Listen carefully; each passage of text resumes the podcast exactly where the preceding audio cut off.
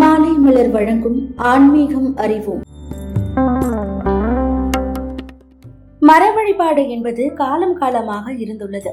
முன்னொரு காலத்தில் மர வழிபாட்டின் தத்துவம் என்னவென்றே தெரியாமல் இருந்த மக்கள் பின்னாட்களில் குருமார்களும் பெரியோர்களும் செய்து வந்திருந்த போதனைகளினால் ஈர்க்கப்பட்டு பசுமையான மரங்களில் தெய்வங்கள் குடிகொண்டு உள்ளதாக நம்பி மர வழிபாட்டை கடைபிடித்து வந்துள்ளார்கள்.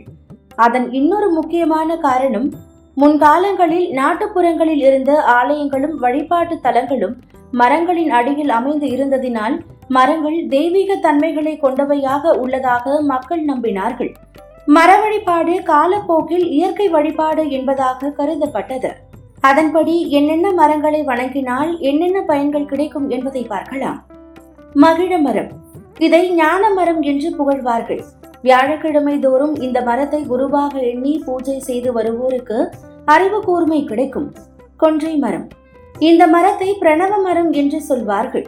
இந்த மரத்தை முருகரை மனதில் நினைத்து செவ்வாய் சஷ்டி காலங்களில் பூஜை செய்து வணங்கிட துஷ்ட சக்திகள் நம்மிடம் அண்டாது. குருந்த மரம்.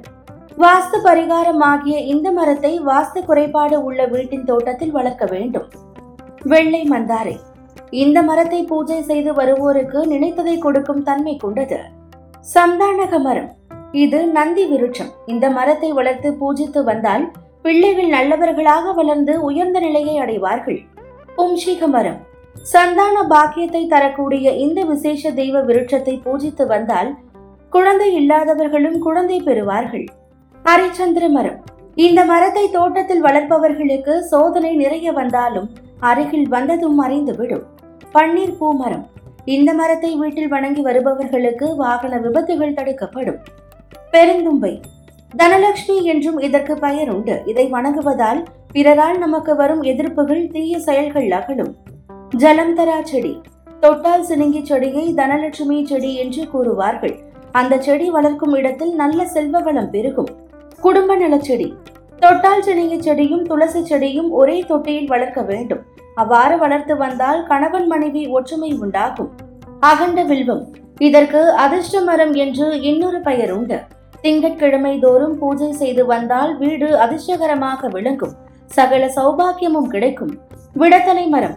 ஆரோக்கியமாக வாழவும் நோய்கள் நீங்கி நிம்மதி பிறக்கவும் இம்மரத்தை பூஜை செய்து வர வேண்டும். இந்த மரத்தை சனேஸ்வர மரம் என்று கூறுவர். சனீஸ்வரனின் ஏழரை காலம் மற்றும் அர்த்தாஷ்டம சனி காலத்தில் இந்த விருட்ச பூஜை பலன் தரும். திருமண மரம். பிள்ளை மரம்தான் திருமண பேச்சை தரும் தெய்வ விருட்சமாக திகழ்கிறது. திருமணம் தடைப்பட்டு கொண்டே வரும் ஆண் பெண் இருவரும் இந்த மரத்தை பூஜை செய்து வந்தால் விரைவில் திருமணம் நடக்கும். கதம்ப மரம். இந்த மரம் தீய சக்திகளை விரட்டும் சக்தி கொண்டது. செல்வ மரம். கருநெல்லி மரத்தை செல்வ மரம் லக்ஷ்மி மரம் என்று கூறுவர்.